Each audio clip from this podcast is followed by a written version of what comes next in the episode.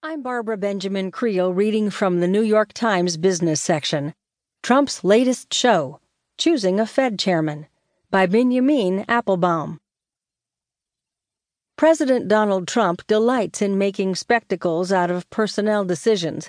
He conducted cabinet interviews at his New Jersey golf club, inviting members to gather and gawk.